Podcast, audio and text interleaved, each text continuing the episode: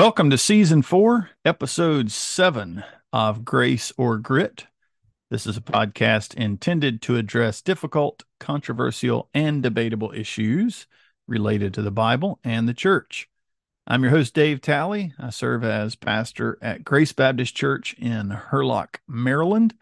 And joining me for the podcast from the continent of Africa is my co host, Patrick Reed.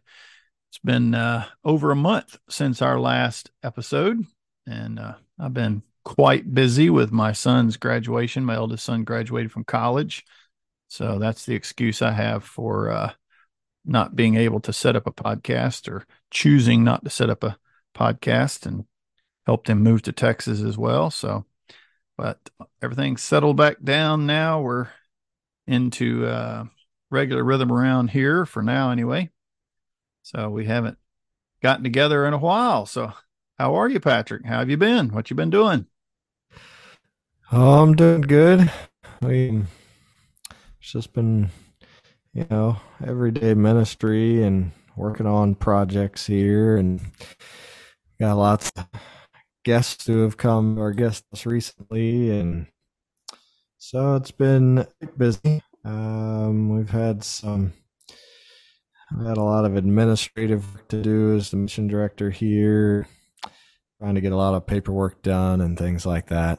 Um, we actually just had um, the official handover of our health center uh, in Ndugu Kebe to the Omega Foundation, the Omega Church, and um, so I was out in Ndugu Kebe for the day and had like all the alkalos of the village and neighboring village, which are like you know kind of like a mayor, I guess you could say the equivalent. And they all came and had this big program, so it was it was good. We're thankful that that is moving along, and God's still using that health center out there. Um, so, but it's been it's definitely been busy. I'm glad we had a little bit of a break because I was I would have had some trouble making all the podcasts. Right. Well, years ago, I would have tried to find a way to squeeze them in, even if I did them by myself. But uh, I don't know if I'm getting lazy or getting wise as the years go on. But uh, look at my schedule, and I'm like, yeah, we got to cut some things here, and uh, so this got bumped. But glad to be back at it. Super, super excited for you being able to get the uh, the clinic handed over. I know that was an extremely long process. Um, and at one time, y'all were at least considering the possibility of closing it all together. So that's super exciting. We'll be praying that that works out. Yeah, I don't know. Uh, I I didn't. We didn't really do it this way on purpose, but it it worked out well because we initially thought we were going to close the clinic, and everybody out there was pretty worried about that. And now that we're handing it over to someone else, and you know they're it over, they're absolutely thrilled. It's not closed, so I think that makes it better for Mega, who's taken over, because you know they're they're just happy it's not closing. Yeah, uh, where they may have a little more resistance if we had just said, "Well, we're going to hand it over to these these folks," you know. Right. True. Yeah. God puts all those pieces in place just as he uh as he knows they will fit. Gives us opportunity to worship yeah. him and we're better off as well. Well, let's jump into our podcast episode. Uh, the question and title for our episode today is What Gets on the Order of Service? Um, our little crew of wise guys and a wise woman that we've that I've recruited to give us podcast ideas um, sent us this question or this issue concerning how we assemble.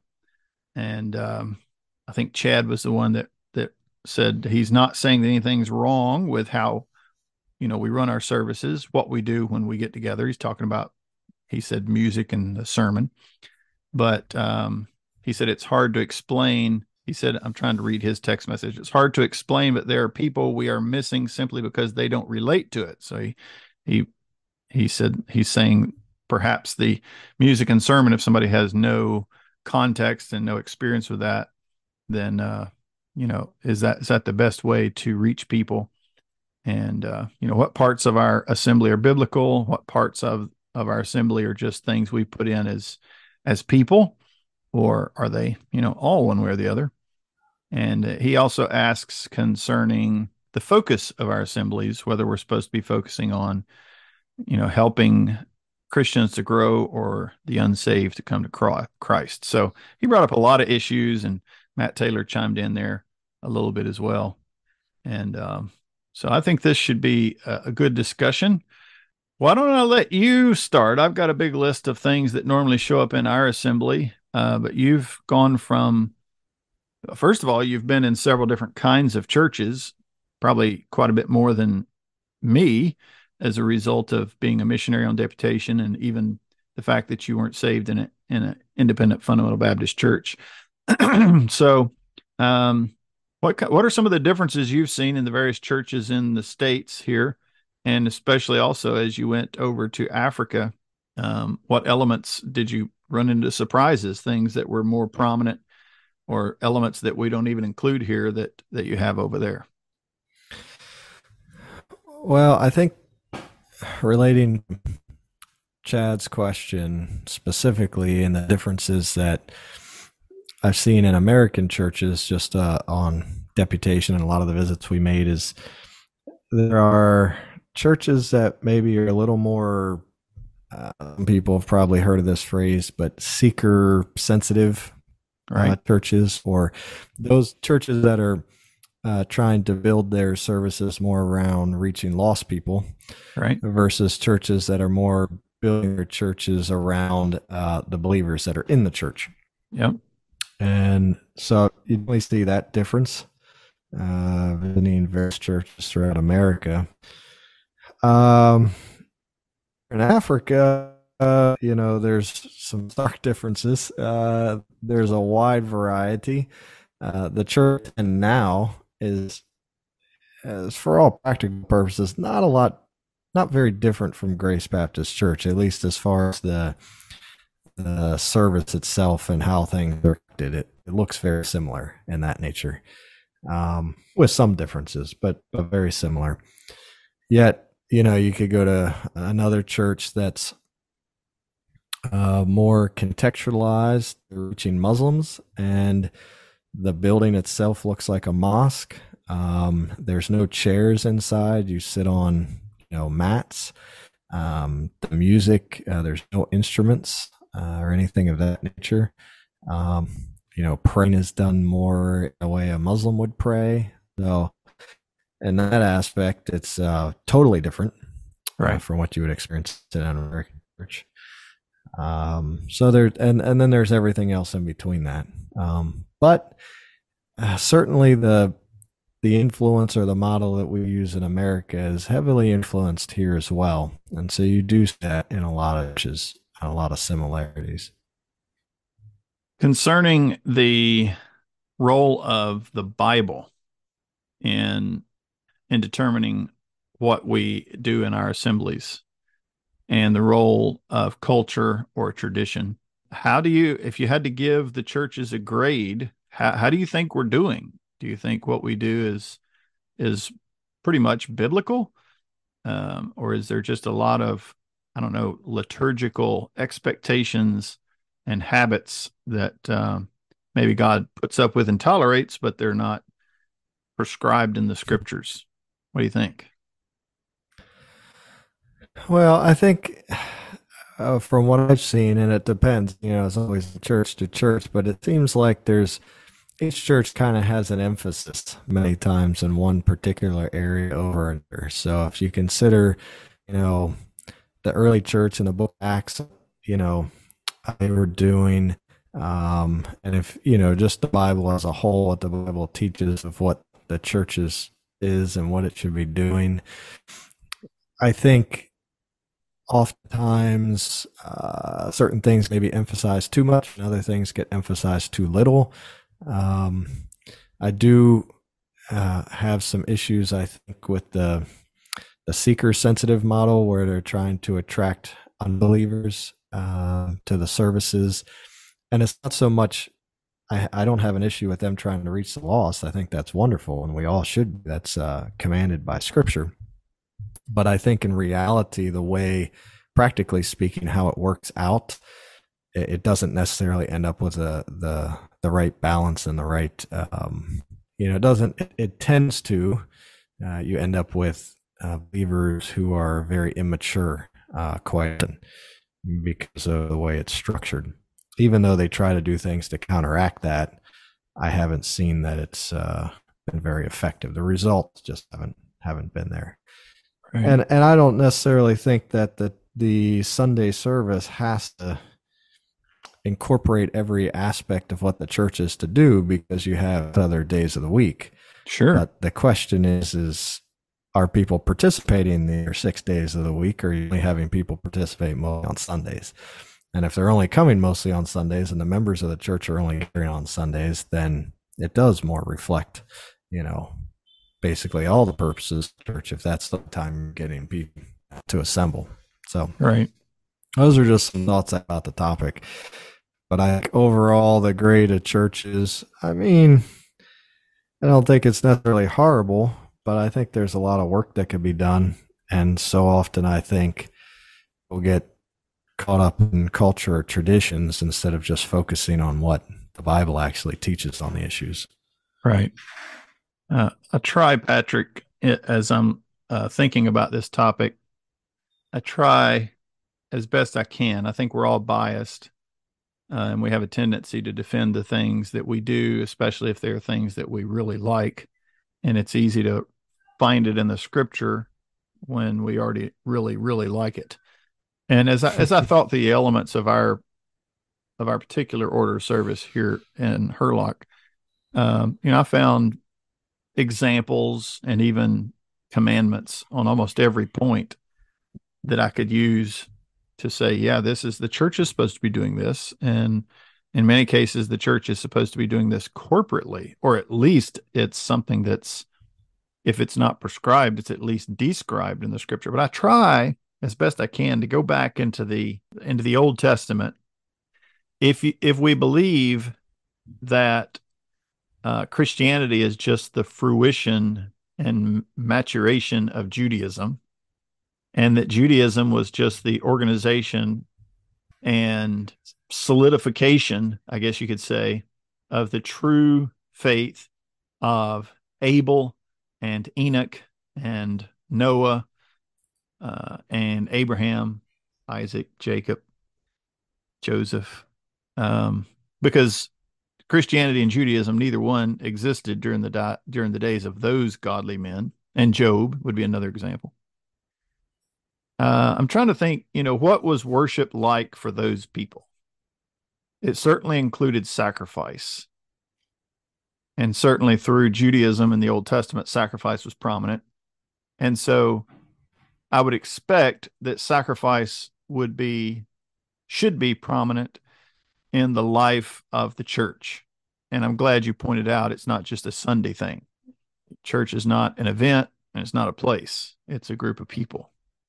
So what we do as individuals, what we do collectively and corporately, in my mind, I, sh- I, I would think I would expect that it would uh, be a continuation, that there would be continuity from Abel all the way to you know June of 2023. And certainly I do believe we have many elements in our assembly that are at least structured with the possibility and apparent in, intentionality of us offering a sacrifice to God. The sacrifice of praise, which should be in our prayer and should be in our praise and our and our singing, in our celebration, in uh, even even in communion, there should be that element of praising God. Perhaps in our sermons too, as we describe the greatness of God, and people respond. So, sacrifice of praise and then communion, which is something I heard Francis Chan talking about just the other day. Uh, he said that, you know, from his study of the church fathers, it seems that communion was central in at least the corporate assemblies of the church for a thousand years, maybe even 1500 years.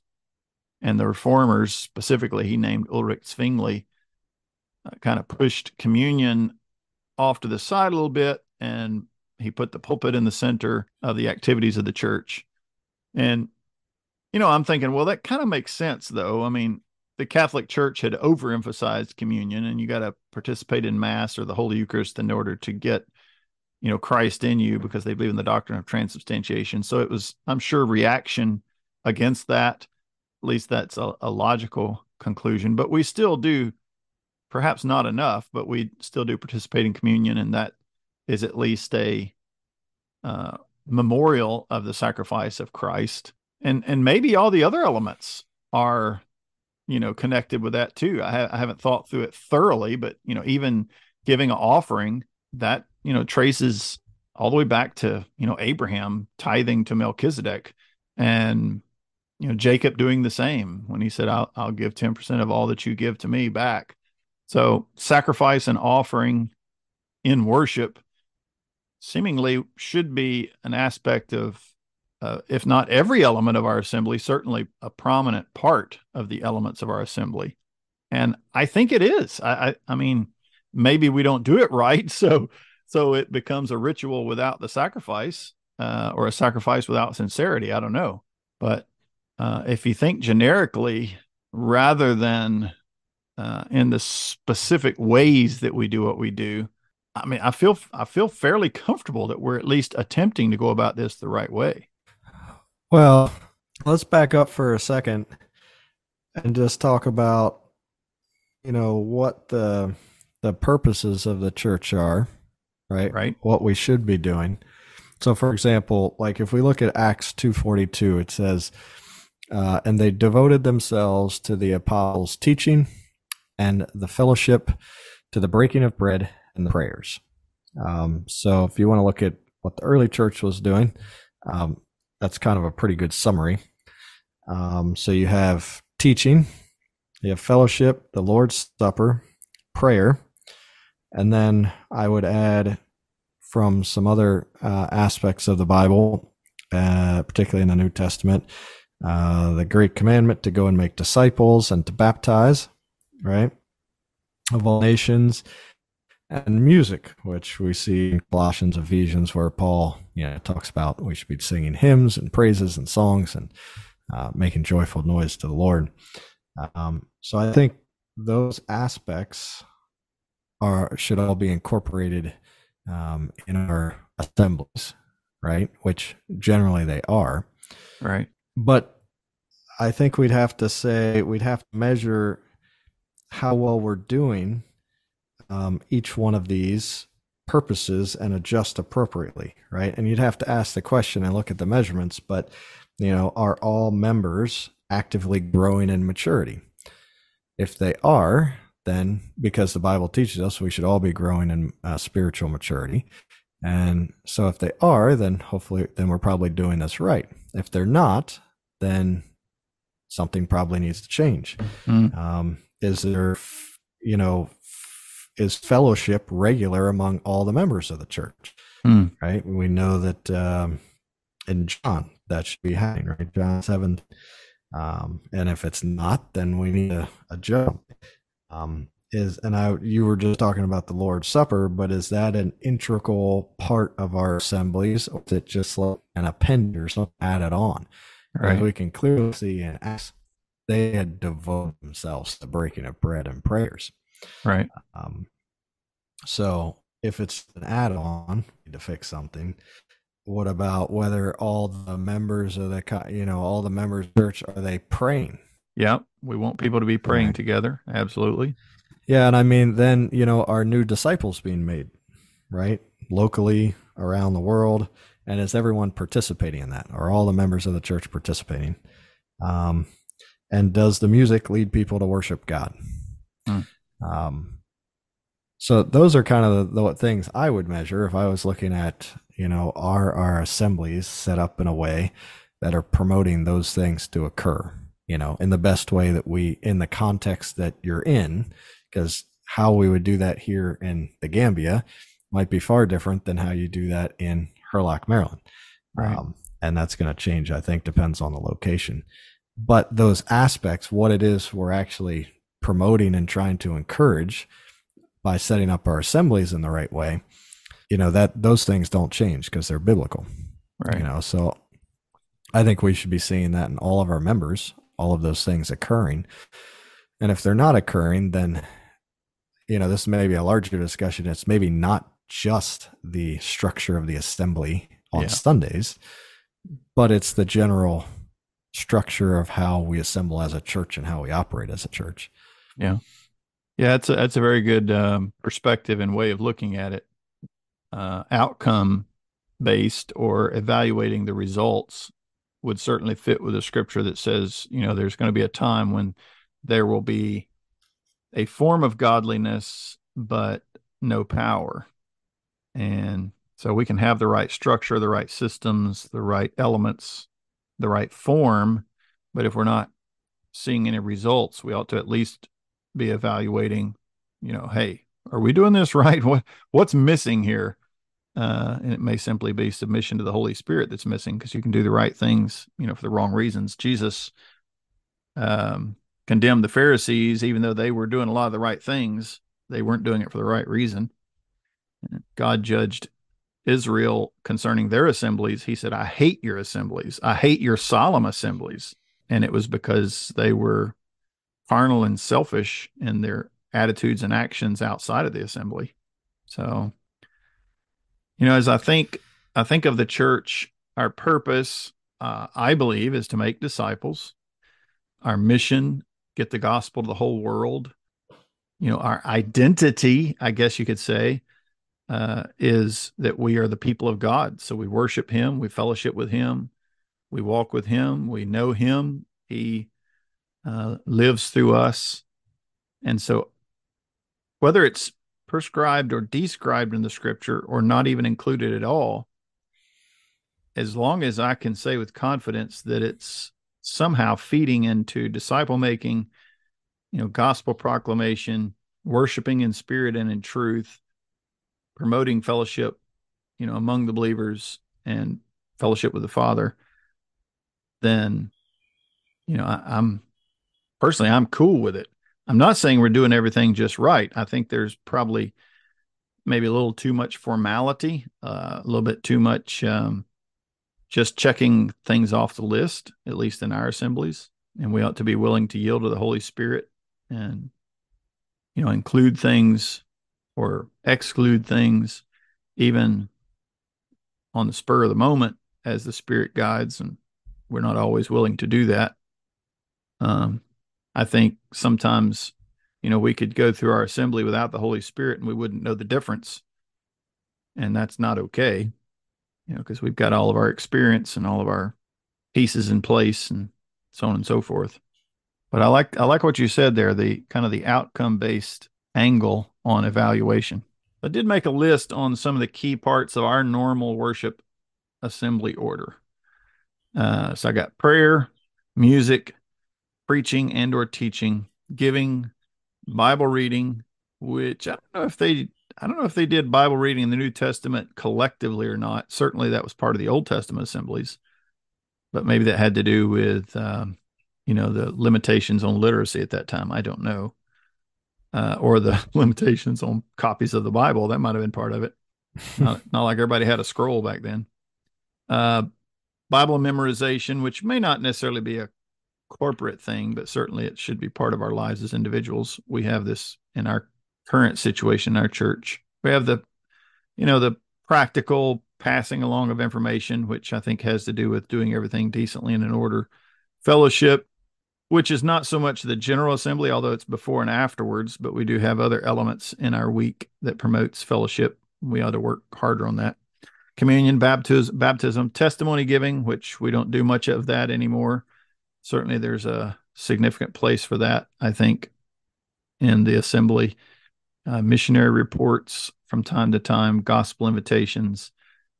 Those are, you know, all elements. And I mean, I think all of these things I can go in the scripture and say eh, they were doing it here anyway. So it's it's not something that I think we should be running from. Then it comes down to what should we be emphasizing, you know. And I know in our church, I would say 80%, maybe 85%, maybe even 90% of the assembly is music and preaching. uh, and the bulk of that is preaching. So 20 minutes of music, an hour of preaching, and 10 minutes of other stuff. And the thing that stands out to me as not being emphasized as much as I, my conscience tells me we should be emphasizing it is certainly the element of prayer. I believe prayer should be a greater part than it is. Yeah, I think um, if I were to look at just a lot of the places I've been to, there's been very few where I found that prayer was at least an equal part of a service. Yeah. Very few.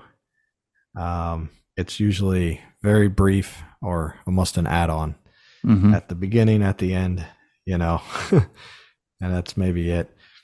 Also, I think uh, the other thing I find in most most places, and even here, uh, is fellowship is lacking significantly um, yeah. In services and in the church in general.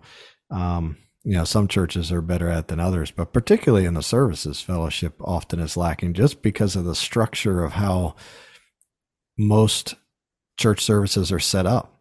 Yeah. Um, you know, when you have a when you have a pulpit at the center and you have, you know, chairs set up all directed at the person who's going to speak at you, who's ever in front, um, that just doesn't that environment doesn't promote fellowship. Yeah. You know. Yeah, you're right. Uh, there are some tools that that can be used to easily address that. Uh, if you set people at tables, which we do sometimes on a limited basis, uh, and have them sit around tables, and I've seen that done even on a mass scale. Recently, I saw that at Champion Forest Baptist Church. Uh, they had a massive Sunday school class. I would say probably 700 to, to 1,000 people in the Sunday school class, but the bulk of the area was round tables, people sitting around tables. And then if you if you were to punctuate a sermon with opportunities for people to discuss, you know, what what it is you're talking about, to tell their own story about, you know, examples of whatever it is that you're discussing, whatever biblical principle. Those kinds of things at least could break the ice. It's not going to give the depth of fellowship that that ultimately we're aiming at, but at least it would um, begin to construct a platform for that. So I think if you look in the book of Acts, there's a couple things that come to my mind. You know, they were in homes, which certainly pr- promotes fellowship. Once once you come into my home and sit down on my couch, uh, the formality usually goes out the window, and you know we begin we begin to be real with each other. Hey, can I use your bathroom? Seems to, uh, you know, tear down walls.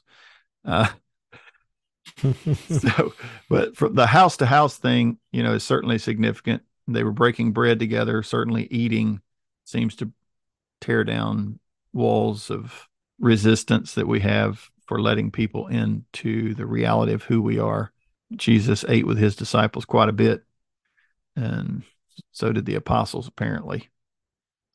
Um, so, a lot more of that certainly could be constructive in improving the way we function as a church. And if the issue is, you know, Chad mentioned people are not necessarily connected with worship music and sermons in some cases, but they are connected with eating. So giving more opportunities for the community to come in and, and share share the table with us would would make a lot of sense. But you know, as I'm reading Acts, the church was being built at that time. So I don't think we can always just take exactly what they're doing and say, okay, the way they were doing it with the same emphasis they were doing it is exactly what we're supposed to be doing. Because at the conception or at the beginning, even of, of the nation of Israel, you know, there were elements of the law and elements of, of their protocols under Moses that did not continue once they got into the land of Canaan. So I think that that's, uh, you know, uh, an issue that we need to keep in mind. And the, even though I like Francis Chan, I think he's a great man of God. You know, he said communion was central for a thousand years or more. And, and I'm like, yeah, but also doctrine was very polluted at the end of that thousand years. So, you know, they were getting together for communion, but apparently there wasn't enough good Bible teaching going on. So maybe he's reading something other yeah, than what I, I read. Yeah, I mean, I would agree with you. Well, at the same time, though, I would also say is what we're doing is it resulting in you know, what Jesus prayed in John 17, 23.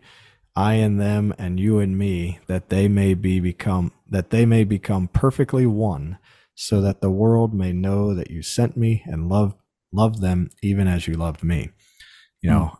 are are the members of the church becoming perfectly one? And are our services promoting that? I to me, they're not. You know, they're not promoting that type of unity. Um, so let me I push back. something that carefully. Yeah, you're right. Let me push back a little bit, even though I think you have a very valid point. It seems to me that there's two different things going on. You've got the people who are deeply committed and connected and serving and volunteering and worshiping and so forth. And I do see a oneness develop with that group. Now, it's probably only 20 to 25% of the church. Um, mm-hmm. But there's a, a whole other group that, be, because of a lack of involvement, would be my assumption. Uh, they just they don't get involved. They don't volunteer. They don't work. They don't. They're not there enough to even you know they're not uh, connected with you, practically speaking, enough to build any depth of relationship. So it's almost like there's even within one church, there's two different groups. There's the group that's unified, uh, and then there's the group that's just kind of tagging along behind. But then I'm like, yeah, well, even Jesus had that problem yeah. though. Yeah, I mean that's true. Um, but I don't think it. I I think you have those people because there's a lack of maturity and they're not growing in spiritual maturity. So then it would come back to why. What are we doing that's not growing these people in spiritual maturity?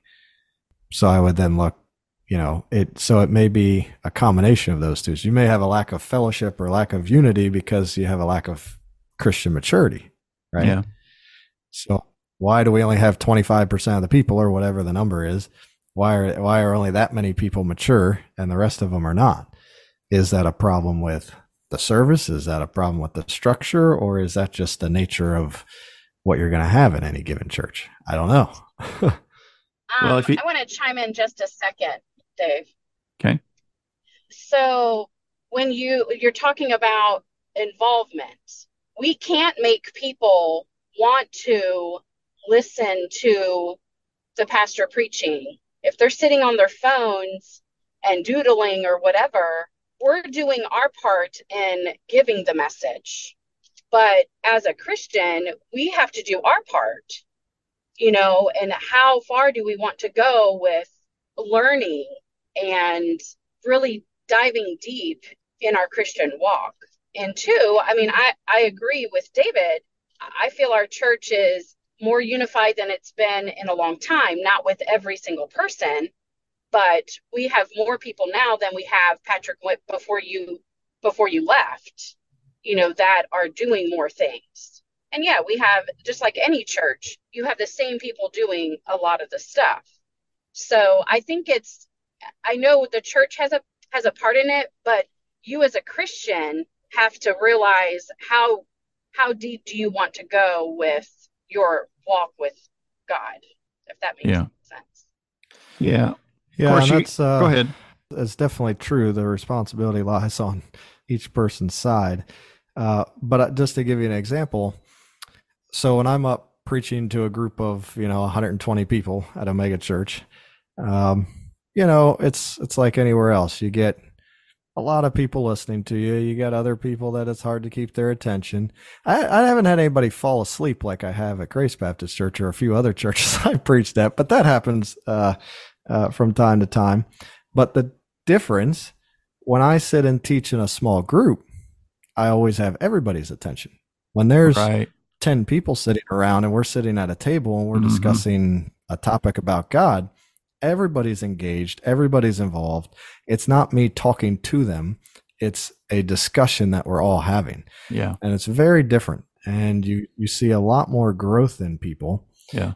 And so I, I guess my suggestion or my idea is is that maybe the method that we use where we have one person standing up and preaching the gospel or preaching, you know, God's word on a Sunday morning to a group of 120 to 5,000 or 10,000 people or however big, you know, the congregation may be, maybe that's not the most effective way to do it. maybe there's better ways to get people engaged and um, growing, um, you know, and being more involved. I mean, you're never going to get 100%. I think we all realize that. But there might be ways to do it where we can, you know, have more people coming along, more people engaged, more people growing in their faith. Yeah.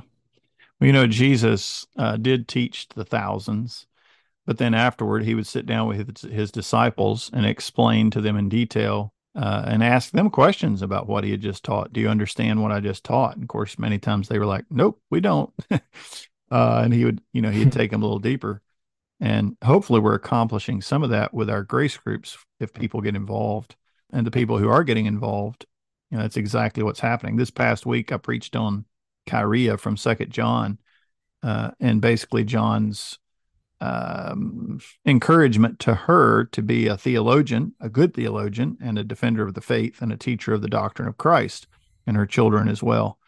Well, in our our small groups and our grace groups, the discussion is, well, what exactly is the doctrine of Christ?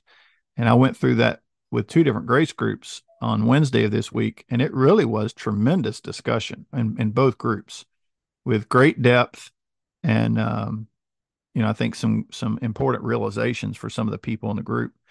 Uh, but you know, our goal is health.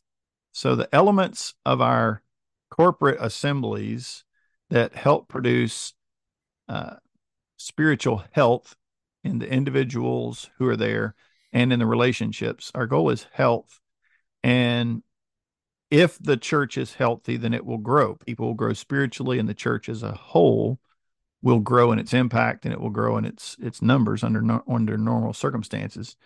And you know, Patrick, going back to what you said, I think of a family eh, as a parent, as a father, I'm responsible for both positive and negative reinforcement.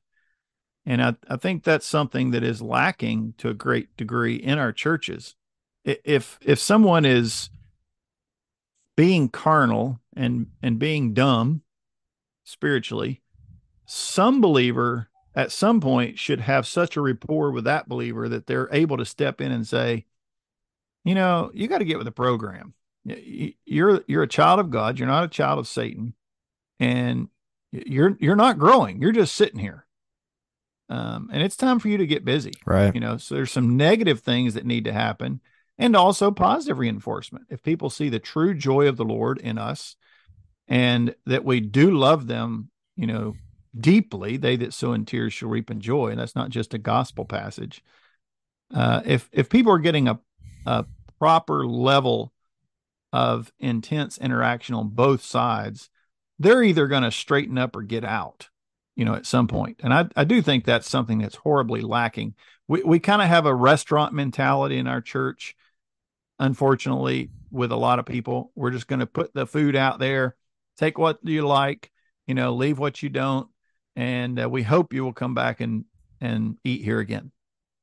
And that's really not the way that the church was functioning during the days of the apostles. And they didn't get it all right. You know, Jesus had his disciples fell asleep on him during the prayer meeting, and Eutychus fell asleep on Paul during his preaching. you know, so I'm not saying everything's going to be hunky dory, we can we can trend upward. We can be better and at least recognize what we're doing poorly and work to improve it.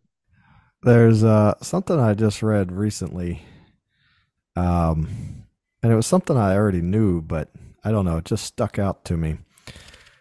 How when they did a, you know, you do a survey of like the United States of how many people claim to be Christian. It's like 70% of the people or something say they're Christian. Wow. Um, but then when they examined um, how many, I, I forget how they measured this now. I've I've lost it. I have to I can't even remember where I found it. But anyways, they did a measurement of figured out how many people were at least in the realm of uh, evangelical Christians, or uh, they measured the commitment or something of that nature. I can't remember what it was. Right. people who actually practiced what they claim they believed. However, they did that measurement, I don't know, but it was like thirty percent. Mm. Um, so I mean, we've got seventy percent of an entire country claiming the name of Christian Yet only 30% of those even do anything remotely close to adhering to the practices of Christianity. Yeah. and then of course you'd have to look at that group more closely. I mean, only God knows how many of those people have you know true and saving faith, but right. That's that's just a strange reality we have in America. Yeah. And I, I don't know why that is, but to me there's there's something lacking if you've got 70% of the people can can claim a title and it doesn't seem to be a problem with the people yeah. who are the true Christians or something. You know, I don't know. yeah. Because do they not see a difference? I mean, how how do you how are you able to even get away with such a thing? It just seems strange to me. We are supposed to be so different and set apart. Yeah. And yet a lot of people are fooled. Yeah. Well, nominal faith or nominal Christianity, uh, faith in name only, you know, is not a new problem. That was uh, that was a problem with the Jews. They just believed because they were Jews that they were accepted with God, and, um, and I think it comes with with peace and safety and comfort and affluence, um, whether that's material affluence or just being familiar with the, the rituals and expectations of whatever religious you know sect you're a part of and so we substitute the reality of the journey with these you know markers these flags that we look at and say okay yeah I, I know where the boundaries are and i'm within the boundaries so i'm okay rather than constantly you know pursuing christ and and uh, and and trying to grow in grace constantly all the way to the end of our lives which is you know what we're all supposed to be doing. But i think we got to be very careful not to blame the people you know the people to blame the pastor and pastor blame the deacons the deacons blame blame the pastor and and the pastor and the deacons blame the people and the church blame, blames the family and the family blames the church you know where you know where i'm going with that you know what what's wrong with Christianity? Well, let's see if we can just pass the buck, you know, to somebody else. Right. And if we all own our part in the problem, because I'm sure we all have a part in the problem, then there's hope for improvement. And so I can do my part as a pastor to encourage those who are unified in the church to be willing to do what it takes, even if it's uncomfortable, to help those who are not unified in the body to become unified as Christ prayed that we would. So, what gets on the order of service?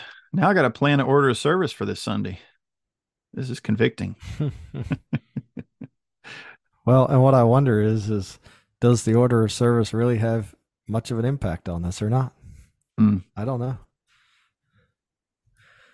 Yeah, if you come at it with the right spirit uh, and from the right angle, it might not even matter which one, you know, what the order is or which elements are accentuated because you'll be in the right place, you know, with whatever you end up doing. Yeah, I think. Uh, I mean that that one of the things I think about is music. So I've been to, you know, a lot of different churches, and I have not found necessarily it's the quality of the music mm. that causes people to be worshiping.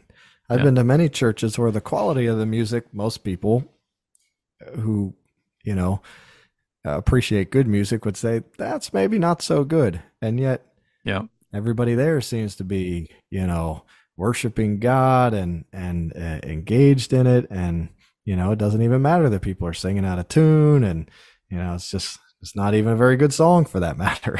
Right. Um so I, I don't know how much, you know, those things necessarily affect it versus the people that are there um, are filled with the Spirit and um, are worshiping God the best way they know how. Yeah. Yeah. Who's getting the glory makes a huge difference. Even as we plan the order of service, how much weight do we give to what does God think of this? You know, what do I think of this? What am I, am I putting in things that I like? This is my favorite song. Uh, am I am I considering what other believers are going to get from this? You know, I we're going to sing an "Old Rugged Cross" because that's you know Warren's favorite song. And what are the unbelievers going to think of this? I really believe we need to be considering all four of those, you know, questions or the, those identities. Ultimately, if God's not pleased, the rest of it doesn't matter. I know that, and we're there to worship Him. Um, but at least asking the Holy Spirit, you know, what should we be doing this Sunday in order to honor you, please you, bring pleasure to your heart, uh, feed the saints, and reach the lost who will be among us.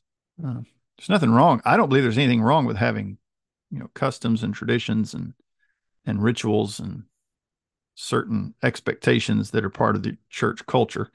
I personally don't think that's a problem, but we ought to be willing to adjust it at any time if the Spirit leads us. There's certainly a lot of that in the scripture where God comes in and says, All right, we're going to do something different today. So. Yep, that's for sure. We have to be following the Spirit's leading in everything that we're doing. Yep. You used to talk quite a bit about uh, God wanting to push us out of our comfort zone. And uh, I like being comfortable. So. I like being I like being able to predict what's next takes a little faith to live that kind of life. Maybe, maybe that's just our uh, job as leaders, just to make people uncomfortable all the time, so God can, so so they'll they'll be more apt to listen to what God's doing. Right, right, yeah. You know, um, I meant to say this earlier. You talk about seeker sensitive or seeker friendly churches. Yeah. We had a podcast on here before. I think it was when Brian Moss was was with us. We talked about uh, whether the church is supposed to be missional or attractional. You remember that discussion? Mm-hmm. Um, and you know his answer was it's not either or, it's both and. And I think it's the same with whether we're supposed to be seeker sensitive or seeker friendly, um, or focusing on feeding the saints, focusing on worshiping God. We don't have to choose. We we should be able to accomplish all of those things. We should be able to you know plan an element of the service in order to please god. We should be able to grow in our own faith as a result help others to grow and be a true witness of the power of god to the lost who are among us you know through just how we present things the spirit that with which we present things even the vocabulary that we use all of those kinds of of things. It shouldn't be, you know, either or. At least that's my conviction. Well, I think where it tends to really have an impact is, um, I mean, particularly in the the sermon and the teaching, because you can certainly, I, I would think, and I, and I know that many churches do this. They the pastor tailors their message significantly to reach lost people. Right. Um, so they make it a much simpler message. There's not any depth in the teaching. They're trying, you know, they're not trying to do that. And they'll even say, no, our Sunday services are not um, for, you know, the believers in the church. Our Sunday services are just to reach the lost, and we have small groups and other things for the believers. Um, and I think uh, while the concept seems like it should work, I think in reality, you end up with some issues because you have a large percentage of the members not going to the other things and only right. showing up on Sundays. Yeah. So you have like a, on Sunday mornings, you have 90% believers uh, or even 95% believers and 5 or 10% non believers. And yet you're tailoring your entire service to the 5 or 10% of the people in there. And then you've got 70% that never come to anything but a Sunday morning and they they don't get the you know the growth and maturity because they don't you know get any more in-depth teaching yeah so i'm sure yeah. there's some churches that do it better than others but yeah i think that's a good point. I, I, I believe jesus dealt with it by teaching in parables and everybody was interested in the stories. Uh, everybody seemed to you know latch on to the stories he's telling but not everybody understood them. So it was you know shallow enough because it's a story for everybody to to listen and to be interested. It was deep enough that those who were truly his disciples could get you know some real meat that would help them in their you know their spiritual walk so even in that i believe i believe if we only uh, like you're describing if we only speak to the lost I'm not saying we can't have assemblies where we do that. We could have evangelistic campaigns or evangelistic assemblies where we say say to the people on this Sunday, it's just going to be the gospel. So bring your lost loved ones. But if that's right. all you get, if that's all you do every Sunday, and you don't have a good system where people are buying into more in-depth assemblies on a smaller scale for them to, you know, dive deeper into the scriptures, yeah, there's going to be a problem. Of course, part of that gets Pat, Patrick. Part of that gets into the definition of deeper. I think primarily when we talk about deeper spirituality, we should be talking about more commitment, more sacrifice, uh, more sincerity. And when you get those things, obviously people are going to love the the depths of the doctrinal truths more as well. But deep commitment is is more significantly an accurate definition, I believe, than you know more intellectual or more academic or more complex. Well, yeah, well, yeah, for sure. Because if you just have knowledge and you're not uh, doing any of those things, then right. well, what's the what's the point? Yeah. yeah, depth of love will certainly promote depth of understanding, and then it should cycle. It should be a snowball at that point, and we get more understanding, and it causes us to love more. But you know, if somebody's not surrendering their will essentially to the power of the Spirit, then they can learn all the principles, they can learn all the complexities, and you know, become fat and sassy and useless.